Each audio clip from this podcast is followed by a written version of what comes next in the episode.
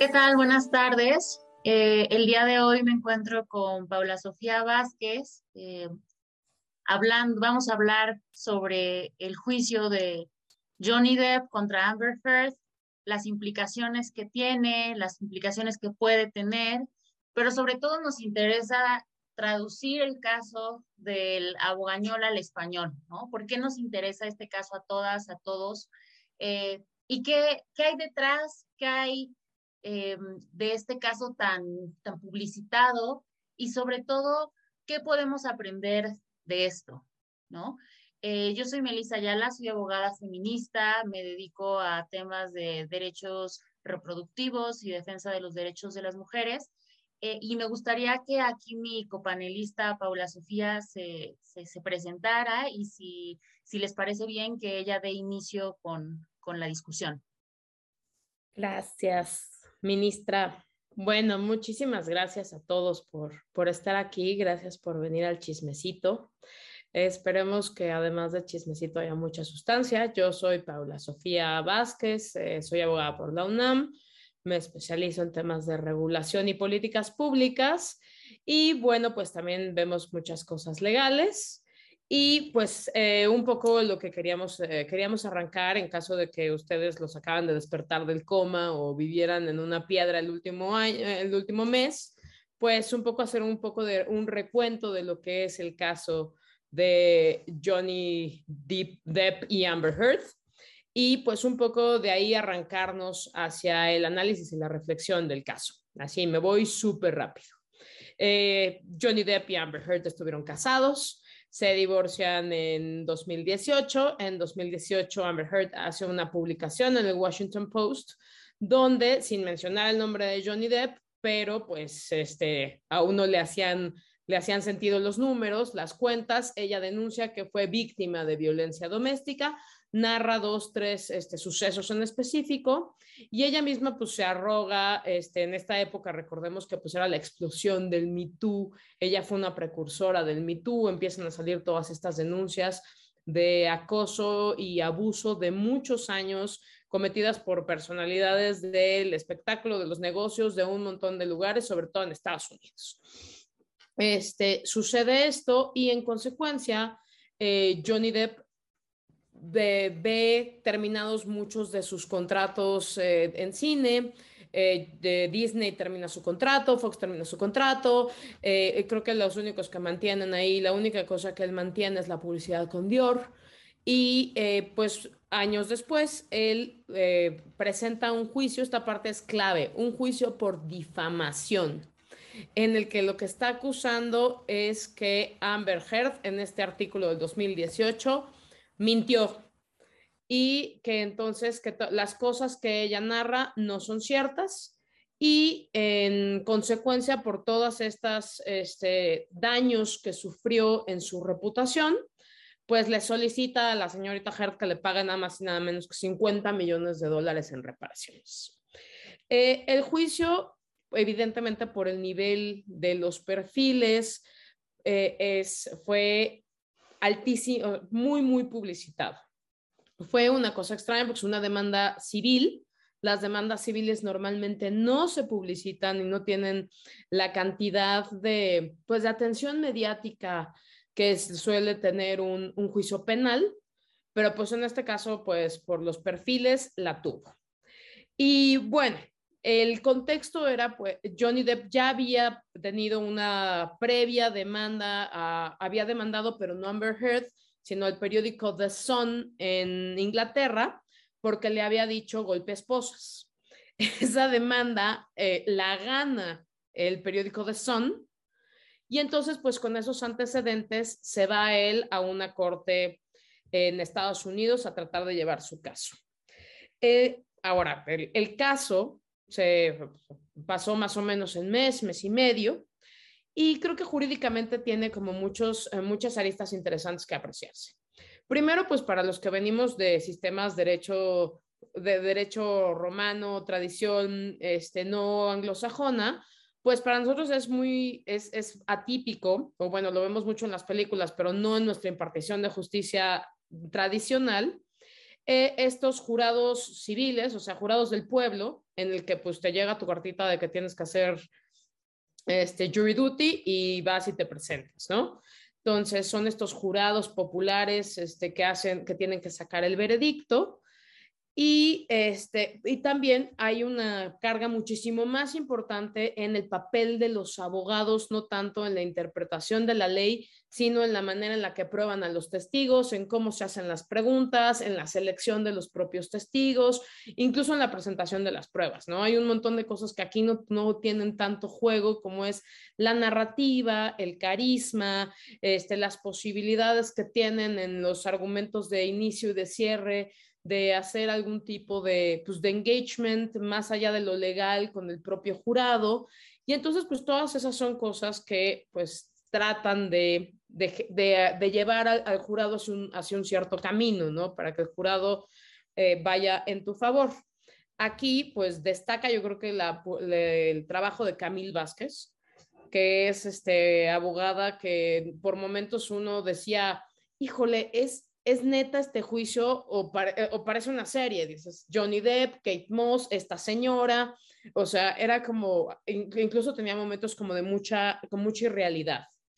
Y bueno, pues básicamente en un juicio de difamación lo que uno trata de hacer es probar que lo que dijo el otro no es cierto.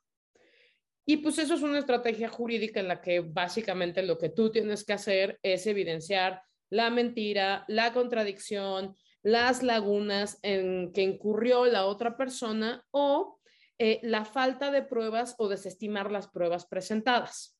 Ojo, no son juicios sencillos. El estándar de la prueba en casos de difamación, y eso pues lo analizaremos más adelante, no son, no es fácil, no es fácil probar que te, que te difamaron. O sea, es este famoso el he said, she said, que en muchos casos es muy es muy difícil eh, tanto mentir como desmentir, ¿no? Y bueno, a pesar de, todo esto, después de una este, selección de testigos que de verdad sí parecía de película de Hollywood, en la que salieron todas las esposas de Kate Moss a decir que de Johnny Depp a decir que él nunca había sido una persona violenta, etcétera, etcétera, etcétera. Y bueno, finalmente se dio un veredicto, un veredicto que, por cierto, eh, nada más lo pongo aquí en un punto para que lo veamos más adelante, un veredicto al que, del, del que no se ha mal hablado, o sea, no se ha contestado ni la capacidad del jurado, ni, y eso habla, habla, creo que habla muy bien de lo que consideran los americanos su propio sistema de justicia. O sea, en ningún momento dicen los, los jueces, el, el, jurado se equivocó, ¿no? O sea, el jurado está vendido, el jurado, o sea, esa es, es una parte importante y bueno, es, sale un veredicto que no es que gane uno y pierda otro, como se quiere ver en los medios, sino que pues en el veredicto eh, encuentran culpable a Amber Heard de seis cargos, le hacen pagar 10 millones de dólares en reparaciones y cinco en daños punitivos. Estos son daños que están pensados para este, buscar la no, la no repetición del acto y generar este, pues más o menos desincentivar que ocurran más de estos casos, que eso también es muy importante para cuando veamos como qué es lo que sigue. Y finalmente, pues también a Johnny Depp le toca, como hay en una contrademanda muy chiquita, le toca también el pago de dos millones de dólares porque a él también este, se prueba o el jurado considera que también incurrió en mentiras. Entonces, pues básicamente de ahí se desprenden pues un montón de consecuencias legales, mediáticas, eh, sociales, y pues de ahí nos vamos a arrancar. Buenísimo. Oye, mil gracias, porque la verdad creo que era bien, bien importante iniciar con un preview de por qué estamos aquí, ¿no? Y creo que algo, al menos que, al menos a nosotras como abogadas nos interesa un montón, es determinar eh, o entender por qué en Virginia, cuando ni siquiera se casaron ahí, ¿no? O sea, ¿por qué los abogados de DEP, las abogadas de DEP, escogen este estado para que sea ahí donde se lleve el juicio, ¿no? Y aquí es bien interesante ver cómo los abogados eh, o, las personas que defendieron a DEP, pues también eh, hicieron este análisis porque lo que querían era que se llevara a un, a un jurado, ¿no? Porque como tú dices, al final del día, cuando estás en un juicio con jurado, casi, casi se vuelve un tema de cómo, si, si los, quién puede convencerlos mejor, ¿no? Y a mí me parece que es la razón por la que lo, lo escogieron en Virginia, porque ahí sí se podía, eh, pues que este caso civil se llevara a un, a un, jurado y claro, por supuesto que ahí podemos también hablar de, gender bias, ¿no? Porque al final del día fueron cinco, eh, la, la, conformación del jurado eran cinco hombres contra dos mujeres, que quieras que no, pues sí, puede, sí existe y está demostrado como este, e, este bias que llega a, existir y que en, en, en, ocasiones es mucho más... Eh, pues sencillo hasta cierto punto creerle a un hombre que pues que en realidad lo que está diciendo la otra persona es, es falso, ¿no? Sobre todo cuando lo, lo leemos en el contexto del Me Too, ¿no? Donde muchísimos hombres salieron a decir, yo por supuesto que no fui un violentador, yo no hice esto, y me parece que la, la, el caso de Johnny Depp está empezando a usarse de, de esta forma, ¿sabes?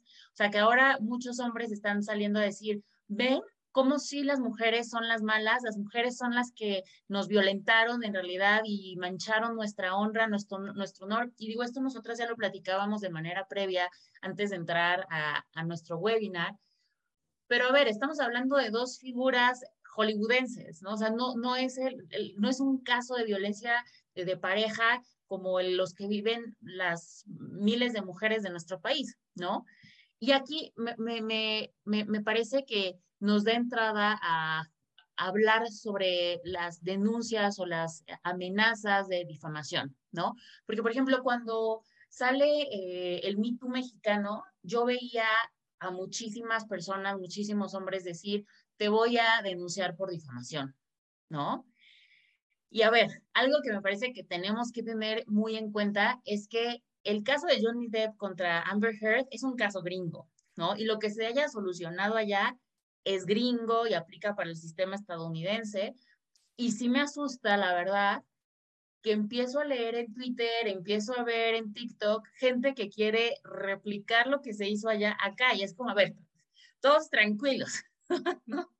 O sea, son cosas distintas, hay que ponerlo en, en, perspectiva y creo que este, este webinar nos permite hacer eso, ¿no? Y digo, aquí una de las, de las cosas que, que ya nos preguntábamos entre nosotras es, ¿qué hacer con estas denuncias de difamación, ¿no? ¿Qué hacer con estas eh, supuestas amenazas que en, en ocasiones vemos eh, en, en, redes sociales? ¿Tú qué opinas? Sí. Pues mira, yo ahí eh, siento que uno siempre comete como el riesgo de la tropicalización, ¿no? Ah, bueno, sí, ya vimos que en Estados Unidos, este, primero, pues como ya dijimos, los sistemas jurídicos son muy distintos. O sea, Estados Unidos tiene una cultura de la demanda y de utilizar las demandas para miles y miles y miles de cosas que aquí en México son imposibles. A veces uno las ve y dice, esto es ridículo, y hay veces uno que las ve y dice, qué envidia. Pero es, es complicado eh, pensar que, que, podemos exportar un montón de, de, posibilidades de demanda que hay allá. Este, nosotros tenemos un sistema muchísimo más, más rígido en el que si no encuentras un tipo penal, un tipo civil, una falta, una irregularidad en algún código, no puedes ir a probar tu suerte, como ellos mismos dicen, basados en la enmienda número no sé cuántos, y meter un caso, ¿no? O sea, esa es, esa es la primera, ¿no? Los sistemas jurídicos, yo creo que nuestro sistema jurídico en México no da. Claro. Dos, tomando en cuenta que partimos de que tiene que haber un, un, una ley de la que te puedas agarrar para meter una demanda, en México, la verdad es que el tema de difamación, de faltas, este, de lesión a la fama pública, de, son delitos que ya van de salida. O sea, creo que una de las eh, virtudes que tiene el sistema mexicano es que el tema, cuando se ampliaron, como se robusteció todo el sistema en materia de libertad de expresión, etcétera, pues ahí todo, un montón de, to, de, de esos, eh, de esos delitos que quedaban ahí, delito al honor y no sé qué, todas esas cosas han ido saliendo de la gran mayoría de los códigos penales, de los códigos civiles. Ahí quedan como de recuerdo, ya sabes, Panajuato y este, una que otra, pero la realidad es que son, son delitos en extinción. Y son delitos en extinción por dos cosas. ¿no? La primera es la que ya mencionamos, los estándares probatorios son bien complicados. O sea, la verdad es que son, son delitos que, este, pues si tú haces un análisis costo-beneficio, pues es complicado probarlos, es costoso, este, las reparaciones también siempre son complejas, no siempre, o sea, cómo, cómo cuantificas un daño, todo eso es, complicado. Y lo segundo es que pues estaban poco usados. Y ahí voy al otro punto que, que decías, que me parece que es fundamental. Las, o sea, para, para que te importe una denuncia de difamación, de defamar, pues tienes que tener fama. Y entonces también hay que entender que es un delito que puede sonar atractivo o puede sonar interesante cuando tienes fama pública, cuando tienes un prestigio que perder, cuando, cuando eres el 99.9% de la población, tú y yo y el vecino y el este Juanito que es un desgraciado con su novia y no, no, o sea, el juicio de difamación es caro, es difícil, en México es casi imposible, este, y, incluso también en Estados Unidos, el acceso a la justicia, y eso es un, es un problema adicional, ¿no? Pero no es una cosa como tan sencilla que digas, ay, voy a imprimir un machote y me voy a ir a presentar ante o sea, todo es, todo es costoso. Entonces, sobre esta, esta preocupación de la andanada de juicios que se van a venir en materia de difamación, yo diría, pues tengamos en cuenta que es como un delito del 1%, ¿no? O sea, es un delito de Johnny Depp, es un delito de Marilyn Manson, es un delito de Harvey Weinstein y es un delito de Omar Chaparro aquí en México, ¿no? Pero, o sea, creo que no, no podemos pensar en muchísimas más personas que de verdad perseguirían un, un caso de difamación. Ahora, esa es como la parte legal.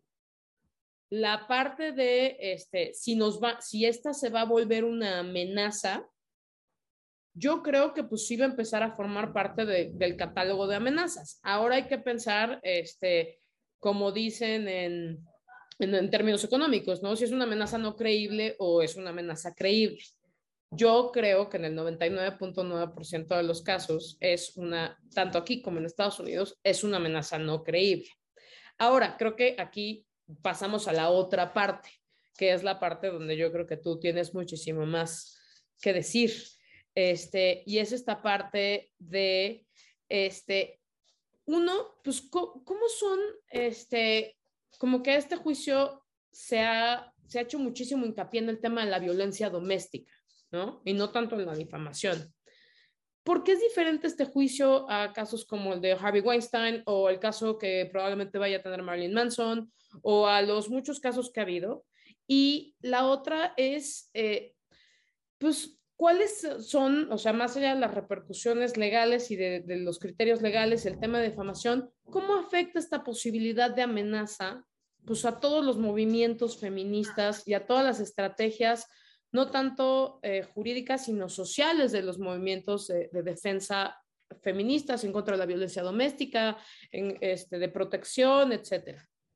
Claro, sí, a ver, y creo que esto es bien importante que lo puntualicemos, ¿no? Y, digo, ya, ya empezábamos el, el, webinar diciendo esto, este era un caso de difamación, este era un caso civil, ¿no? Y por ende, la, las pruebas y la eh, la importancia de ciertas cosas es distinto, ¿no? Y creo que esto nunca lo, no lo podemos eh, perder de vista. Si hablamos, por ejemplo, de un caso de violencia de género, de un caso de violencia doméstica, un caso de acoso sexual, de hostigamiento sexual, estamos hablando de casos penales, ¿no? Y ahí es distinto. Y en este caso era un tema de, difamación, ¿no? O sea, justo este tema de si lo que se había hecho, la, la publicación que se había hecho en el Washington Post era verdadera o, dejaba en tela de juicio, al menos si podía eh, interpretarse como falsa, ¿no? O sea, y, si estas... duda razonable.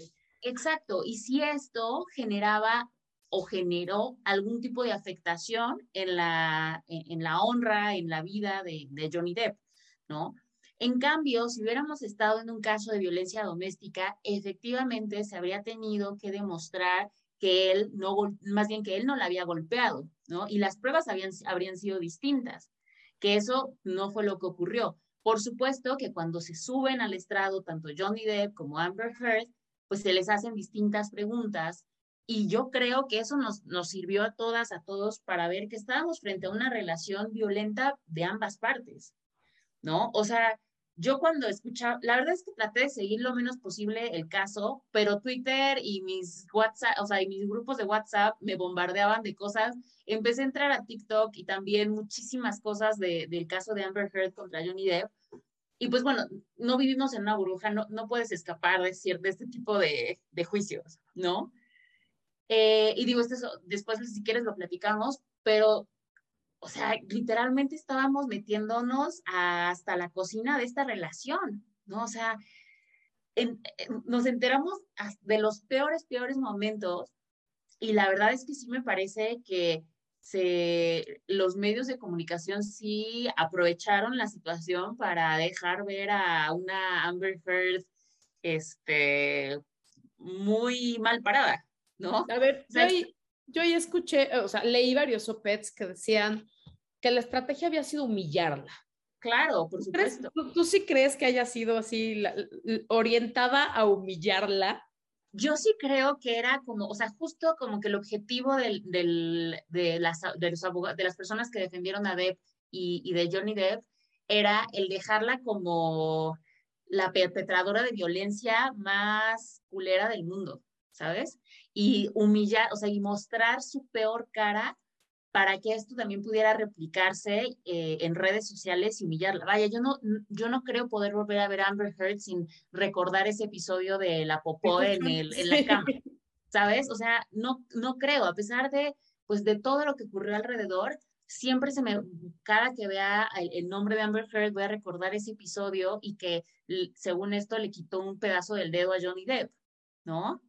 Y si me preguntas de las cosas que dijo Amber Heard en contra de Johnny Depp, por supuesto que me acuerdo, porque me parecieron escalofriantes estos mensajes que él mandaba eh, diciéndole a sus amigos todo lo que quería hacerle, cómo la quería matar, eh, violarla y todo esto.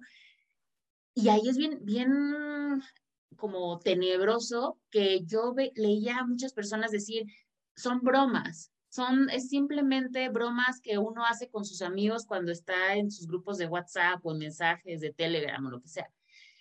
¿Sabes? O sea, sí, sí creo que también nosotros como sociedad teníamos o, o se tenía ese deseo o esa sed hasta cierto punto de ver caer a una mujer, porque aparte estamos hablando de Amber Heard, ¿no? O sea, una güera guapísima, despampanante, espectacular, ¿no? Eso también pesa. Y, también algo que, está muy cañón es que eh, me da la impresión que se utilizó este caso tan particular con el objetivo de querer tirar el Me Too, ¿no? Y esto me, me, permite entrar a esta segunda pregunta que tú hacías, ¿no? O sea, ¿cuáles van a ser las repercusiones para los movimientos feministas, para los movimientos de personas que, que exigen una vida libre de violencia para las mujeres, eh, y otra cosa que también es bien importante, cuando hablamos de, de, estos movimientos, no solamente estamos hablando de temas de mujeres, ¿no? O sea, sabemos que también los hombres viven violencia de género, por supuesto. Sin embargo, también sabemos que es, es algo que se vive de manera preponderante en contra de las mujeres, ¿no? Por supuesto que los hombres también, o sea, hashtag mentú, ya lo sabemos, ya sabemos que la violencia no tiene género, pero también tenemos las estadísticas y las cifras sí revelan que más del 90% de estos casos, eh, de estos casos de violencia los viven las mujeres. Entonces, dicho esto, por supuesto que creo que eh, muchas personas creen que el Me Too, eh, estos movimientos son, son nada más un hashtag, ¿no? Y que lo pueden, y, y que es un, un, caso como este los puede tirar. Y yo creo que eso es falso. Por supuesto que van a haber repercusiones, por supuesto que creo que muchos hombres poderosos ahora van a utilizar la, la, esta amenaza de difamación, al menos en los Estados Unidos, como, pues como una, una arma, ¿sabes? Porque al final del día son los poderosos, al final del día pues son los que eh, tienen acceso a, este, a, ciertos privilegios, todavía nos encontramos en esta disparidad. Y sí me digo, ya, ya lo estamos viendo con el caso de Marilyn Manson, ¿no? Que justo ya también dijo que él iba a iniciar un proceso de difamación en contra de, de una de sus exparejas, que precisamente justo lo, denunció que él había sido eh, violentada por, por, parte de él. Eh, y aquí creo que es bien importante entonces que esta, es, es, esta frase que se dice de creerle, eh, yo te creo, cobre relevancia de verdad, ¿no? Y digo, ya lo, lo, podemos ya un poquito trasladar a nuestro país. Yo, como tú, como tú bien señalas, el, aquí el delito de difamación cada vez está más eh, en peligro de extinción, eh, pero, sí va a poder, pero sí podemos ver también casos civiles, por ejemplo, de daño moral, ¿no? Que eso creo que lo podríamos eventualmente empezar a ver. Y aquí es, es, lo importante de una, una, de juzgadores, juzgadoras que apliquen la perspectiva de género, ¿no? Aquí ya tenemos criterios de la Corte en donde nos dicen que la que en, en este tipo de casos de violencia de género, en casos de acoso sexual, en casos de hostigamiento sexual, el dicho de la víctima sí tiene, eh, que tener un peso preponderante, ¿no? Y no les estoy, a ver, creo que aquí tenemos casi 80 personas conectadas, no les estoy diciendo que el dicho de la víctima es lo único que va a importar en estos casos y váyanse a la goma todos los demás. No, a ver, también somos abogadas. Pero sí creo que, y esto ya lo dijo la Corte, ¿no? Suena como comercial de, de, los, de los videos de la, de la Suprema Corte, pero digo, ya lo dijo en el sentido de eh, que el dicho de la víctima sí tiene un peso preponderante. A ver, si te están acosando sexualmente y te meten a una oficina, ¿quiénes más crees que van a, ver que te están ofreciendo que te suban de puestos si tienes relaciones sexuales con el jefe? o peor, que, te corran si no lo haces. Exacto, nadie va a saber. Entonces, por supuesto que tiene que tener un peso preponderante el dicho de la víctima y por supuesto que aquí las y los juzgadores también se tienen que poner las pilas y actuar eh, y tener un papel activo, un rol activo en, en recabar pruebas, ¿no?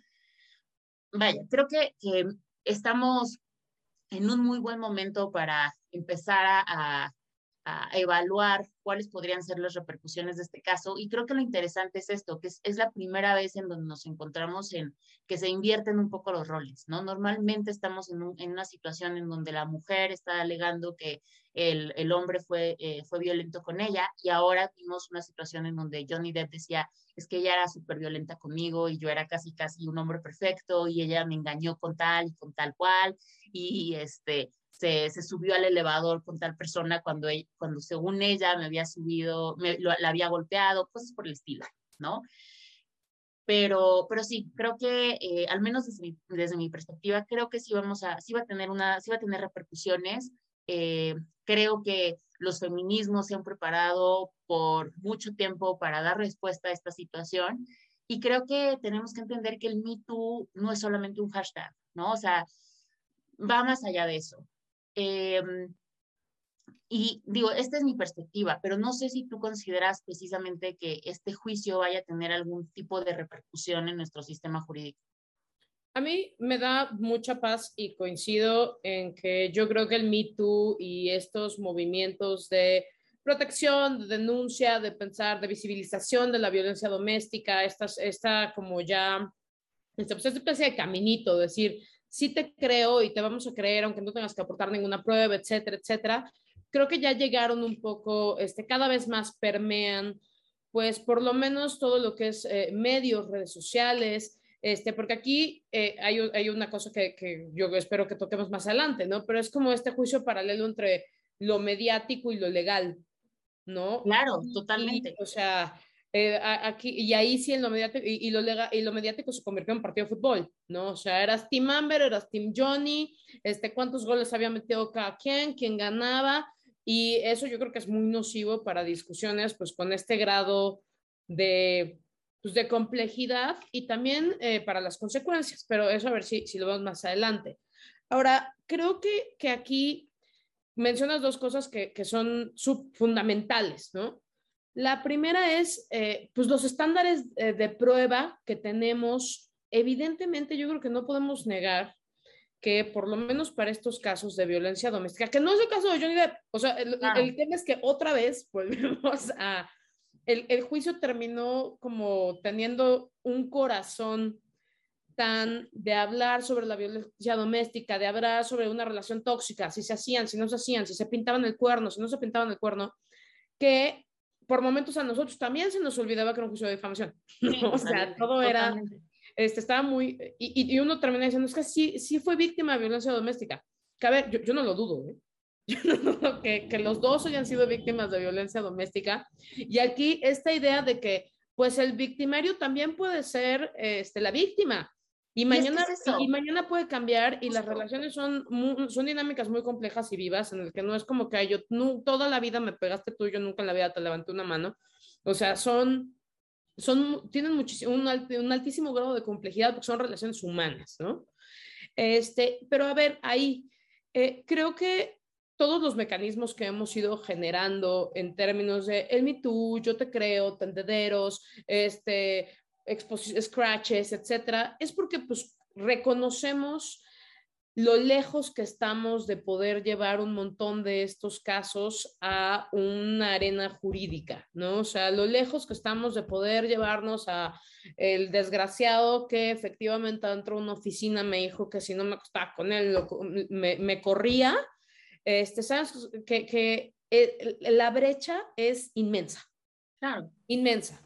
Este, y ahí un poco, pues que ahí mi reflexión, ¿cómo podemos, o sea, cuáles son las cosas que vimos como evidencias en este caso que de análisis de pruebas, de presentación de pruebas y eso, que sí podamos ir haciendo pequeños tweaks para ir encaminándonos pues a una, a, reconciliar un poco el, acceso a la justicia legal con este, las pretensiones de justicia y estos pues mecanismos alternativos de justicia que han sido los únicos que hemos encontrado y que paradójicamente también tienen que ver con la fama pública. ¿no? O sea, lo único que hemos encontrado es tratar de, eh, tratar de dañar la reputación, el honor, etcétera, por fuera, porque legalmente es muy difícil obtener cualquier cosa. Entonces, este, ¿qué podemos aprender de eso? O sea, ¿qué, qué, qué nos queda así como parte, organizaciones, litigantes, mujeres abogadas, o sea, ¿dónde es donde tenemos que poner las balas para decir estas cuatro o cinco cosas en estándares probatorios, como tú dices, en términos de perspectiva de género, ayudarían un montón? Ay, creo que es la pregunta del millón, ¿no? o sea, creo que, creo que justo... Eh, sí. Número uno, no, no es cierto. O sea, creo que precisamente los tendederos, por ejemplo, y estas, eh, estos scratch públicos nacen por esto, ¿no? O sea, nacen porque nos dimos cuenta que el sistema jurídico nos fallaba, porque nos dimos cuenta que daba lo mismo si presentabas o no presentabas la denuncia, que si presentabas la denuncia en contra de tu agresor, el Ministerio Público te iba a revictimizar, los peritos te iban a revictimizar y muy probablemente ibas a, a, vivir violencia dentro de las instituciones. Entonces las mujeres dijimos, ¿sabes qué? Me vale, yo ya no voy a ingresar al sistema porque el sistema está igual de puerco que los que me, violentaron aquí afuera, ¿no? Pero empezamos con estos scratch públicos, con este, eh, estos movimientos de, eh, de, de, los tendederos y todo, y que me parece, a ver, me parece que son legítimos, ¿no? Pero nos dimos cuenta de que al final daba lo mismo, ¿no? O sea, al menos yo lo veo aquí en nuestro país, cuando ocurre en, el en, en abril del 2019 el, el, movimiento, inicia el movimiento también de MeToo en, en México, no sé si recordarán justo que salió MeToo escritores, MeToo profesores, eh, MeToo CIDE, MeToo ITAM, MeToo Ibero, en muchísimo, MeToo UNAM, en muchísimas partes las chavas se aventaban a, a denunciar profesores, se aventaban a denunciar ex jefes, muchísimas cosas. Estuvo pesado para estas personas un mes, mes y medio, dieron de baja sus cuentas de Twitter, a los tres meses como si nada hubiera pasado. Sí, de hecho está probado que les fue peor a ellas. Exacto. Y al pasar de los años, ellas tuvieron consecuencias mucho más negativas de las que tuvieron ellos. Y justo yo creo que, ah, o sea, si estamos viendo que el, o sea, con la, situación previa de todos estos movimientos, el sistema no nos funcionaba y el, también toda la cuestión pública tampoco nos está funcionando. Y ahora, además de esto, se le suma la posibilidad que este tipo de hombres te, te denuncien, te, te, te presenten una demanda por difamación. Si no nos ponemos las pilas, creo que sí estamos en problemas. ¿no? O sea, porque te, te presentan a ti una, una demanda por, eh, por uh, daño moral, okay, tienes que contratar abogadas, ¿sabes? O sea, de que vas a gastar una lana, la vas a gastar. Que vas a tener que investir tu tiempo en esto, lo vas a tener que invertir, ¿sabes?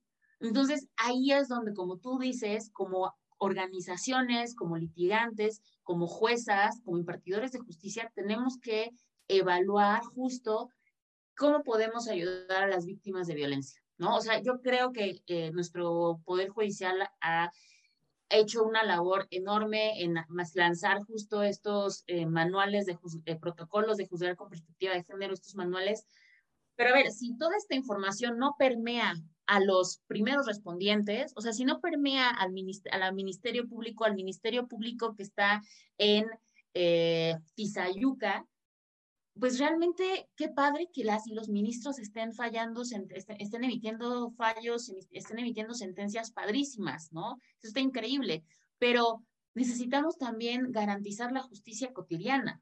Y ahí es donde yo creo que está gran parte del, del reto.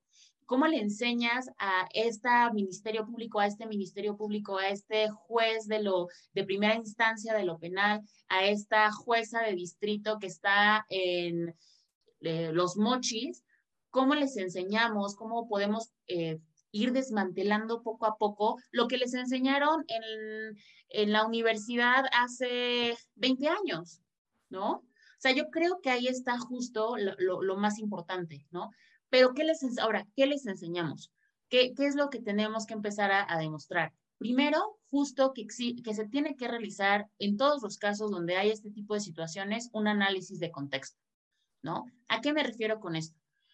Tenemos que entender que las, las, como tú dices, las relaciones humanas son bien complejas y no porque yo diga que estoy en una situación de desventaja se me tiene que creer de manera inmediata, ¿no?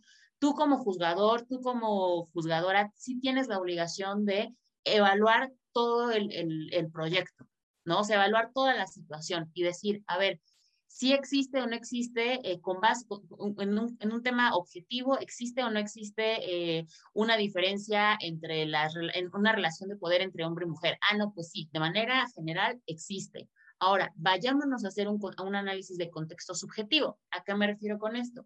En este caso particular, estas dos personas, Melissa Yala versus Johnny Depp, ¿no?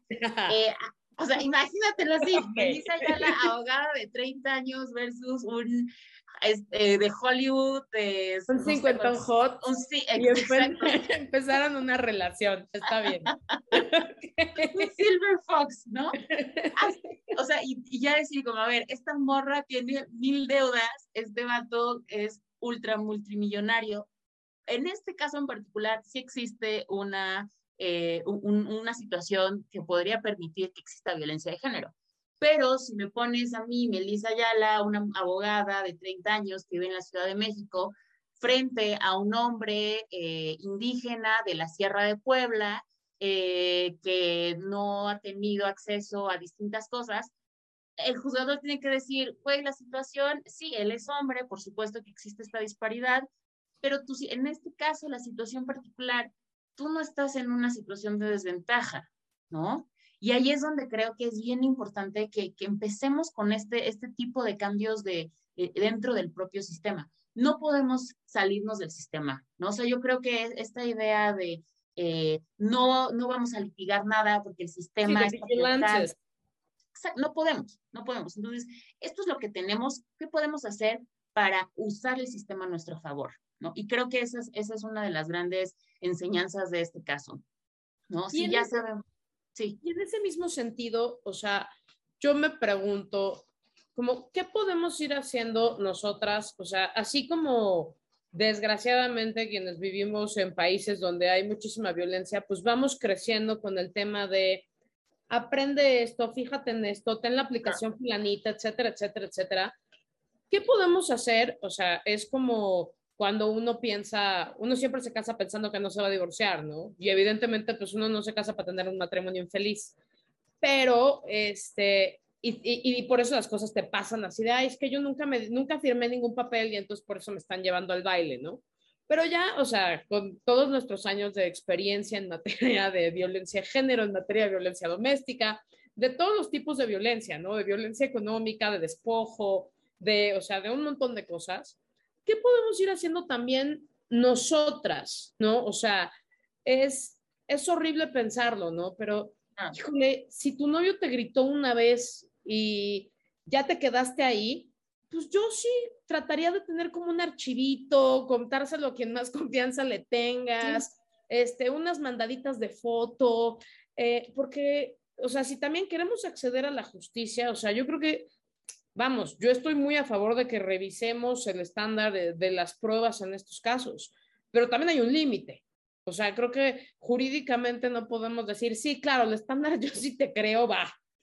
No, y tú vienes, no me presentas ni medio testigo, no me presentas nada, me platicas y así nos agarramos al vato. O sea, yo creo que también, ajá, iríamos en detrimento de pues todas las, las, certidumbres y de, y de los, los criterios que uno tiene que cumplir. Entonces, ahí como que, ¿qué, qué, se, qué podríamos empezar a hacer? Digo, es horrible pensarlo, ¿no? Pero es igual de horrible como las mujeres que salimos a la calle, sabes que igual y alguien te quiere meter mano. Igual y, y, y, vas tomando ese tipo de previsiones que son desgraciadas, pero son reales.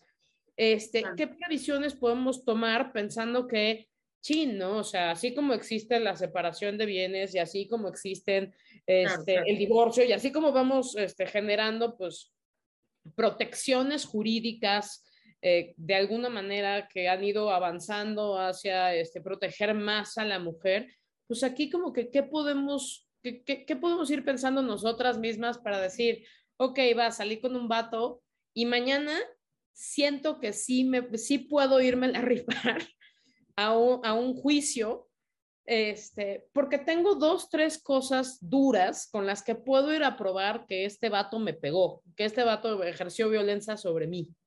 Sí, yo creo que una de las grandes aportaciones de los movimientos feministas ha sido el quitar esta línea entre lo público y lo privado. O sea, yo pienso en la época, en los 60, en los 50, donde cualquier tipo de violencia se tenía que quedar dentro de casa. No, o sea, no te podías atrever a hablar de la violencia que ejercían en tu contra o que se ejercía en tu contra por parte de tu, de, de tu pareja. Y yo creo que una, una de las grandes aportaciones de los movimientos feministas ha sido esta, ¿no? De, a ver, que ocurre en tu casa no significa que el Estado no pueda meterse o que el, no haya interés público en este sentido, ¿no? Y ahí es donde digo, sí es importante que también nosotras expresemos lo que estamos viviendo, ¿no? O sea, si hay una persona que está viviendo violencia por parte de su pareja y no le dice a nadie, creo que sí está se pone en una situación de mucho riesgo, ¿no? En cambio, si esta persona le cuenta a su amiga, le cuenta a la psicóloga, le cuenta, vaya, su mamá tiene el mensajes de WhatsApp donde le dice, oye, esto pasó, poco a poco vas creando tu caso, ¿no? O sea, suena espantoso, pero creo que si lo vemos en términos de qué cosas puedes presentar en un juicio, creo que eh, esto, esto abona. Lo pienso un poco, por ejemplo, no sé si te acuerdas de cuando fue lo de este, el ministro Cabano, cuando estaba justo para que, las, para que el Senado lo confirmara como ministro o no en Estados Unidos, y justo sale eh, esta también doctora que dice que ella había vivido violencia eh, por parte de, de, él cuando está, eran jóvenes, y justo tiene el, em, la, la, libreta de su psicóloga, ¿no? Y su psicóloga dice, efectivamente, ella me contó cuando vivió todo esto, ¿no? Y digo, a ver, no le creyeron a ella y ella también era una mujer eh, súper preparada y mostró todo el temple posible. Y digo, también nos habla mucho de los sesgos que tenemos eh, de creer o no creer. Em, pero creo que al final del día, el hecho de que lo hubiera hablado, le hubiera dicho a su esposo, le hubiera dicho a su, a su psicóloga, sí robusteció su caso, ¿no? O sea, sí se dijo como, güey, pues por supuesto que, que, lo vivió. Si hubiera sido algo falso, no, no habría tenido, no habría pagado por decir algo falso a su psicólogo, ¿estás de acuerdo? No habría ido dos años a terapia por algo falso. Exacto. Nadie paga terapia por, por una mentira. tal cual, tal cual. O sea, suena ridículo, pero así, así ese tipo de cosas las llevas a juicio y sí, sí pesan, sí son relevantes, sí son importantes. Eso es lo que yo creo. Y digo, esto ya también tú y yo lo platicábamos, pero estamos en un momento en donde, a ver, yo pongo toda mi vida personal en Twitter, ¿no? O sea, creo que estamos en una situación en donde muchas personas hacen eso, que si no lo suben a Twitter, lo suben a Instagram, lo suben a, distintas partes, y que todo esto al final del día sí se puede usar en, en, en, los casos, ¿no? para poder ir justo creando pues tu, tu historia, ¿no? Y que... Sí, sí, sí. Y es horrible dar ese consejo, pero pues amigas, pónganse truchas, ¿no? O sea, todos son encantadores hasta que no lo son. Este, y al primer gritito, pues un archivito ahí escondido en una computadora, este, un, un algo que, porque pues uno, uno no sabe dónde pueden terminar esas bonitas relaciones que, que empezaron tan bien, ¿no?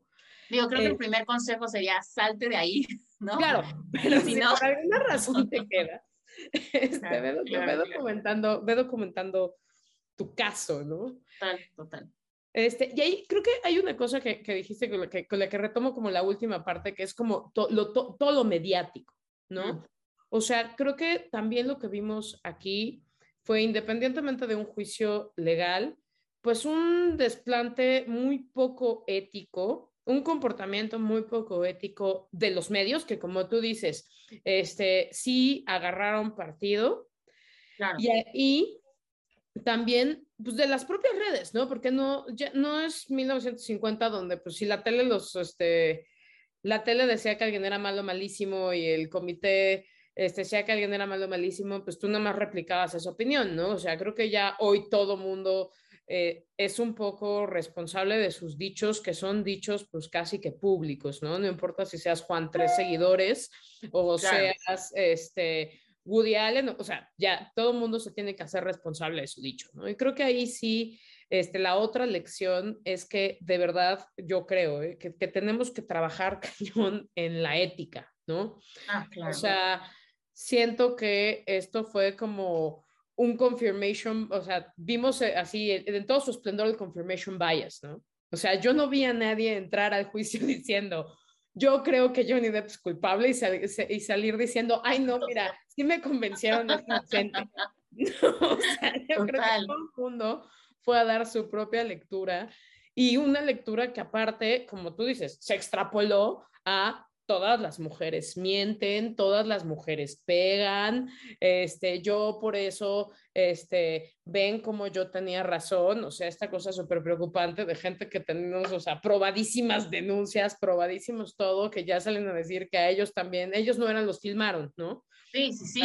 era un deep fake, ¿no? O sea, creo que también ahí, pues hay como, como una parte que, que reflexionar sobre qué estrategias mediáticas también se pueden llevar y por lo menos aprender pues a, poner altos, a señalar, a, o sea, creo que, creo que estamos viviendo una cosa horrible que es como la tabloidificación de los medios. Y de todo, ¿sabes? Así, así, así como este, antes los tabloides y The Sun y The Star y todas esas, o sea, y entre novelas, este, eran eh, pésimos, o sea, tú, tú, sabías que era pésimo periodismo, ¿no?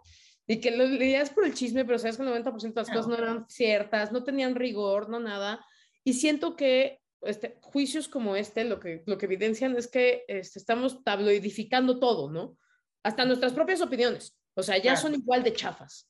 Claro, porque de repente era hashtag Team Y es como, o sea, no inventes Pedro tres seguidores, o sea, tú no eres Team nadie. ¿no? O sea, tú simplemente eres una persona que está, está confirmando que quiere que gane Johnny Depp. Tú no eres Loret y tú no eres Johnny Depp. Tal cual. no me hagas el hashtag que yo, yo soy Johnny Depp. No. Claro, porque no eres, no eres, no eres, punto, ¿no? Y aquí esto tú ya lo decías y me gustaría que, que lo, lo, lo, abordaras un poquito más, porque hablas sobre justo la mediatización, ¿no? La, y sobre todo la mediatización en temas de justicia. O sea, la gente antipática también merece justicia eh, y, creo que de repente eso se nos olvida, ¿no? O sea, no porque Amber Heard te parezca eh, una persona insoportable, mamona, lo que quieras, que puede serlo, o sea, puede ser que te caiga en el hígado, pero también merece justicia, ¿no? Y no puedes decir, ojalá y el jurado falle en su contra porque ve, ve cómo te llena la cara, ve cómo se está riendo, me cae súper mal, porque estamos hablando de, nos estamos reduciendo a un análisis de chicas pesadas, ¿sabes? Sí, sí, sí, sí. Mira, creo que eso pasa muchísimo en Estados Unidos, incluso en su aparato legal, por cómo está configurado, y es justo esto, ¿no? O sea, tú ves a la morra levantando los ojos, tú ves a la morra este, haciendo caras, tú ves a la morra y, y ves al otro que es Mr. Charming, güey, y ves a Jack Sparrow y dices, ay, no, Jack no puede ser culpable, ¿no? Y este, creo que el, el, carisma juega, juega una parte importante, pero yo sí, o sea, lo retomo. La gente antipática también merece que se le haga justicia. O sea, la gente antipática también merece que se le garantice su derecho y es una cosa que me gustaría que, que analizáramos juntas. ¿Dónde quedan todos estos casos? El delito de presunción de inocencia. Mm. O sea, creo que en esto es como este slippery slope donde este, como mediáticamente te castigaron, entonces ya todo parece que eres culpable y entonces ya entras, este, incluso prejuzgado, entender un juicio, o sea, creo que también ahí como hay una falta de cultura de los derechos eh, para entender también como, cómo, cómo le entras a un juicio, ¿no? Cómo entras a darle seguimiento mediático, como espectador, como interesado, como todo a, a un juicio este, eh, pues, ¿dónde, ¿dónde queda la, la, presunción de inocencia y dónde queda justo esto, ¿no? O sea, no se hacen, no se hacen juicios de carácter, ¿no? O sea, eh, eh, el claim no era, vamos a ver si Amber Heard es odiosa o no es odiosa, ¿no? O sea, el claim era, la señora dijo mentiras o no dijo mentiras, ¿no? Entonces, esas cosas creo que, creo que repercuten en lo legal en Estados Unidos y muchísimo en lo mediático en todos lados.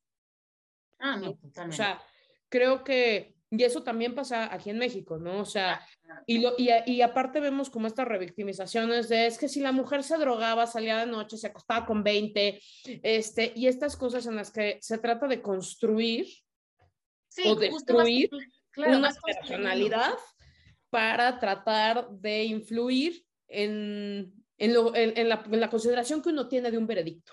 Claro. Claro, y en, por ejemplo, en casos de violencia en nuestro país, como haciéndonos creer que como era toda esta mujer que eh, hacía todas estas cosas, ella solita se puso en peligro, ¿no? Como sin tener en cuenta que una mujer puede salir vestida como quiera, puede, salir, puede beber, puede, puede hacer absolutamente lo que quiera sin, la sin el temor de no regresar a su casa, ¿no? Sin embargo, nos van creando como esta narrativa de si tú no haces esto, a ti no te va a pasar. O sea, si tú, te, si tú no sales después de las 3 de la mañana y pasa por ti eh, tu hombre protector, a ti no te va a pasar. Y creo que también es como esta idea de la mujer eh, perfecta, ¿no? Sí, o sea, claro, ahora ya no solo tienes que ser proba, tienes que ser carismática. Todo. O sea, aparte tienes que ser monísima. Porque si no igual y no merece justicia. Claro, claro, o sea, es esta idea de también de la víctima perfecta, ¿sabes? O sea, porque si tú te atreviste a reírte cuando estaba hablando tu agresor, no, no te creo que entonces haya sido, eh, haya sido violentada, porque una mujer que fue, fue víctima de un agresor estaría llorando todo el tiempo mientras su agresor habla. Y es como, si saben que las víctimas perfectas no existen, que ese es un, un imaginario que se crearon pero si no te adscribes a ese rol, pierdes, ¿no? O sea, me da la impresión que pierdes. Sí, sí, bueno, ahora, creo que aquí volvemos como al principio. Tienes muchas posibilidades, yo creo que estás derrotado mediáticamente. O sea, mediáticamente estarás derrotado y, pero entra otra vez el tema de lo legal. Creo que aquí, además de la antipatía de Amber Heard, además de este, que, muy malos abogados. O sea, como ya la parte jurídica, creo que podemos decir que, o sea, Amber, amiga, no se ayudó. No, no, no, chica, date cuenta. Ajá, o sea, unos abogados también muy, de, bueno, vamos, o sea, la diferencia entre el nivel de unos y de otros era abismal, ¿no? Y eso también, pues un poco reivindica el papel de los abogados, ¿no? O sea, el papel de, presentar un, un, caso sólido, de hacer una buena preparación de testigos, de hacer, de hacer bien tu chamba, ¿no? Claro, claro. Oye, estoy viendo que ya se nos está viniendo encima el tiempo y tenemos varias preguntas. Eh, nos pone aquí eh, un, una, una participante. ¿Qué le dirían a un grupo de hombres cercanos que casi, casi celebraron el triunfo de Depp? Que no es partido de fútbol, manos. O sea, no vas a darle vueltas a las Cibeles con una chela porque ganó Johnny Depp. Como decíamos, no es tu cuate, no es tu mejor amigo. Él no te va a invitar las chelas. Y las cosas son muchísimo más complicadas adentro de una relación que pensar que alguien ganó o perdió un, o sea, fue un juicio en el que además las partes se llevaron cada quien, pues ahora sí que cada quien su golpe. Y yo también le diría, o sea, eh, les diría que Depp no ganó, o sea, ambas partes se les dijo que habían difamado una a la otra. Entonces, si tus amigos están diciendo que ganó Deb, pues entonces ni siquiera entendieron bien el caso. Entonces, realmente no sé qué están celebrando, ¿sabes? Eh, y como tú dices, no es un partido de fútbol, o sea, no es América contra Chivas, ¿sabes? Sí. Y ahora veo cómo justifico, defiendo ahora el te creo sin verme del lado de la mujer. A mí, o sea, perdón, voy a parecer este, Sal, dear, dear Prudy, pero ¿por qué te preocuparía verte del lado de la mujer? o sea, te hace menos o te sientes mal, o sea, nada, ¿no? O sea, yo creo que eh, más si estamos hablando desde una perspectiva de derechos, pues uno eh, piensa que uno se pone del lado de quien considera, al que considera que lo asiste la razón y el derecho, ¿no? O sea, sea, sea, hombre o mujer, ¿no? O sea, ¿cómo justifico el te creo sin verme del lado de la mujer? pues este, hablamos de las desigualdades estructurales, hablamos de la imposibilidad de tener pruebas en muchísimos, en muchísimos de los casos, hablamos de los, del miedo de la denuncia, de la revictimización, y entonces, pues, ¿cómo, lo justifica uno? Pues incluso como justifica uno las cosas diciendo, pues yo de buena fe creo y ya que me desmientan después, ¿no? O sea, yo creo que si te vas a equivocar, equivócate en el lado de creer y no en el lado de no creer, porque eso tiene muchísimo peores consecuencias. Exacto, justo creo que quedas en el clavo diciendo que eh, yo, en primer lugar, yo diría que eh, no, es, no es únicamente del lado de la mujer, es el lado de quien vive la violencia de género, la violencia sexual, la violencia de lo que sea. Y de nuevo, no únicamente las mujeres lo viven, creo que también es importante señalar eso. Los hombres también pueden ser víctimas de, violencia de género, Dicho esto, creo que también es importante tener siempre en cuenta el contexto, el mundo en el que vivimos, el país en el que vivimos sobre todo, las desigualdades estructurales que tú ya mencionabas, todos los incentivos que hay para no denunciar. Entonces, si una mujer está o una persona que vivió violencia se está atreviendo a come forward, a denunciar, a hablar sobre lo que vivió, realmente lo tiene todo en contra, ¿no? O sea, ¿por qué mentiría? ¿Sabes? O sea, no estamos, eh, eh, y hay que recordar esto, en el caso de Johnny Depp y Amber Heard estamos en, en, un caso eh, que no representa los demás. ¿no? O sea, no es un caso representativo de violencia de género, no es un caso representativo de... de violencia doméstica, no es un caso representativo de nada, porque ellos no son representativos de nada, de nada, o sea, no, no están cerca de nuestras chequeras, no están cerca de nuestras vidas, no están cerca de de nuestras carreras, no están cerca de absolutamente nada de lo que estemos cerca las mujeres y menos las mujeres eh, mexicanas, vamos. Claro, entonces a esta, a esta participante, este participante que nos pregunta cómo justifico el te creo, justo así, diciendo, tomando en cuenta toda la situación, toda la, eh, la violencia eh, de, por parte del sistema, eh, la situación de, que, viven las víctimas de, violencia sexual, de violencia de género en nuestro país, yo sigo decidiendo creerle a las mujeres o a las personas que hayan sido víctimas, ¿no? Así de sencillo. Vaya, hasta la Ley General de Víctimas parte del principio de buena fe. No entiendo por qué nosotras no podríamos también partir de, de este principio, ¿no? Sí, aquí nos preguntan que qué opinan de Lili Tellas y su desplante de senadora. Ella utiliza ser víctima y al mismo tiempo victimaria. ¿Y cómo cambias la percepción de las mujeres que sufren violencia, pero al mismo tiempo asimilan ese hecho porque económicamente las compensa?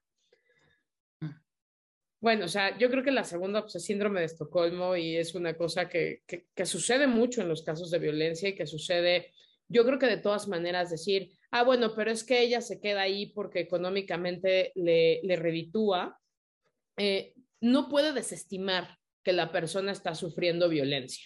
Claro. A un contexto en el cual, porque es lo mismo que sufren, por ejemplo, las, las trabajadoras sexuales que están ahí este, con sus padrotes, ¿no? Y sus padrotes les pegan, las maltratan, es que se podría ir. Creo que son cosas muchísimo más complicadas, ¿no? O sea, creo que, que son contextos muchísimo más complejos como pensar que, este, ay, pues, ¿por qué no se va? ¿no? O sea, porque a veces lo, lo, económico va atado a muchísimas otras cosas, ¿no? O sea, va atado a cosas psicológicas, va atado también a carencias educativas, a carencias de redes de apoyo, a carencias de, de un montón de cosas, ¿no? Entonces, eh, yo más que pensar, eh, a veces no, no, uno no necesita entender, nada más necesita empatizar. Claro, ¿no? apoyar, ¿no? en muchas ocasiones uno nada más necesita apoyar y acompañar, sobre todo. Creo que eso es algo que, de lo, con lo que nos podemos quedar, la importancia de, de, de acompañar a las víctimas de violencia, de creerles y sobre todo de, pues de don, si tenemos la posibilidad de donar a las, a las colectivas, a las organizaciones que han dedicado años a la defensa de los derechos de las mujeres y de las víctimas de violencia, ¿no? Pues la verdad estuvo padrísima nuestra conversación, Paula. Yo la disfruté muchísimo. Yo también, espero que todos la hayan disfrutado igual. Espero que sí. Y pues con esto, si te parece bien, nos despedimos. Sí, muchísimas gracias a todos y muchísimas gracias a Intel Juris que nos abrió este espacio rapidísimo para venir a charlar con todos. Muchísimas gracias, que estén muy bien todas, cuídense. Buenas noches. Buenas noches.